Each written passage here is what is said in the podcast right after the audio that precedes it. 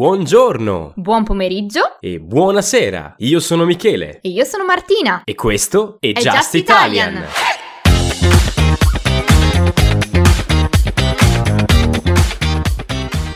Questo episodio è offerto da Mosalingua. Mosalingua è un'app e anche una piattaforma web per imparare l'italiano in modo rapido ed efficace. Memorizzi le parole più utili e frequenti per cavartela in italiano in tutte le situazioni. E anche se hai già un buon livello, ci sono tante attività divertenti ed efficaci per migliorare. Puoi usare il tutto da smartphone, tablet o computer. Inoltre ho una buona notizia per te. Se passi dal nostro link www.mosalingua.com slash just avrai 15 giorni di prova gratuita ed uno sconto del 20% se decidi di continuare dopo la prova. Trovi il link www.mosalingua.com slash just anche nella descrizione dell'episodio. Benvenuto o benvenuta su Just Italian, il podcast per imparare l'italiano conoscendo l'Italia, la sua cultura, gli artisti e le persone innovative che hanno cambiato in meglio questo meraviglioso paese. Oggi parleremo di un simbolo di stile ed eleganza che insieme all'arte, alla storia,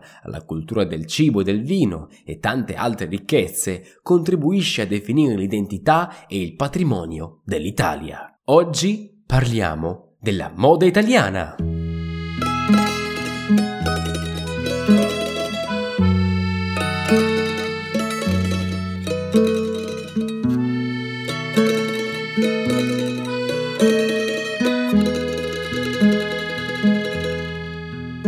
La moda italiana è sempre una di quelle più amate nel mondo. Infatti ci sono delle case di moda italiane come ad esempio Versace, Armani, Prada e Valentino che hanno reso la moda italiana celebre in tutto il mondo. L'Italia è famosa per il suo artigianato di alta qualità, la pregiata sartoria, il design di lusso fin dall'undicesimo secolo, la produzione e l'esportazione di oggetti alla moda. Prima della guerra le case di moda italiane studiavano e seguivano la moda francese. Era la Francia a impostare le tendenze della moda, ma subito dopo la guerra l'industria della moda italiana ottiene fiducia e sostegno economico riuscendo a creare uno stile esclusivo e inconfondibile.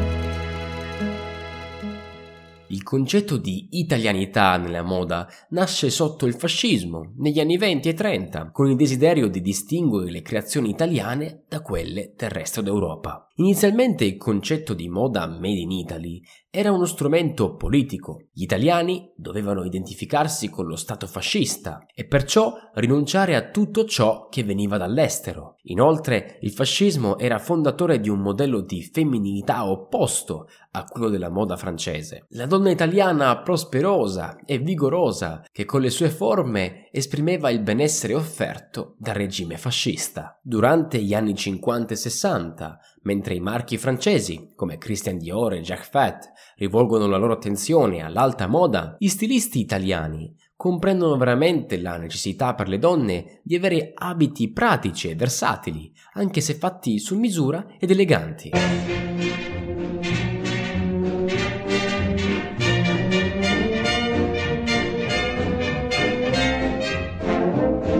Si inizia a intuire uno stile che fin da subito comincia a tracciare le linee guida della moda internazionale, capace di segnare in maniera indimenticabile le passerelle italiane e in seguito quelle di tutto il mondo. Un evento in particolare ha dato inizio a tutto questo. Le origini della moda italiana coincidono con una sfilata organizzata nel 1951 da Giovanni Battista Giorgini a Villa Torrigiani, la sua lussuosa residenza fiorentina. Una rivoluzione. Sulla passerella sfilano creazioni sartoriali esclusivamente italiane. Quelli che all'epoca erano grandi sarti fiorentini, milanesi e romani si riuniscono per dare vita a una sfilata collettiva. Un'intuizione geniale, quella di Giovanni Battista Giorgini, esportatore di prodotti dell'artigianato Da quel momento, con creazioni esclusive, tessuti e rifiniture di pregio, le città di Milano, Firenze e Roma si riempiono di atelier, diventando il punto di riferimento nello scenario mondiale della moda.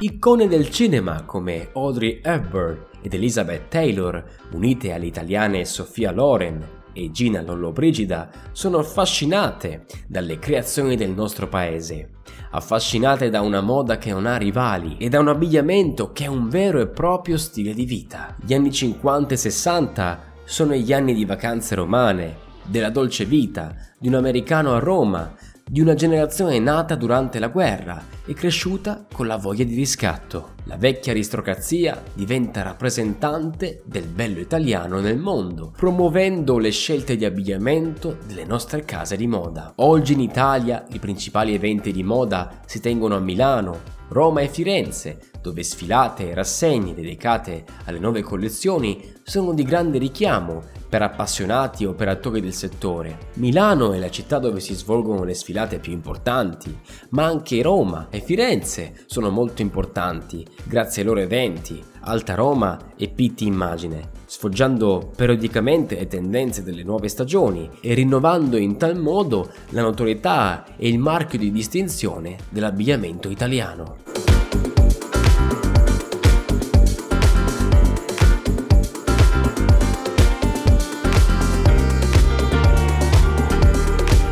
Siamo così giunti alla fine di questo episodio. Se il podcast ti è piaciuto e vuoi sostenere questo progetto, vai su patreon.com slash justitarian per scaricare la trascrizione di questo episodio e altri servizi esclusivi per migliorare il tuo italiano. Alla prossima! Ti aspetto!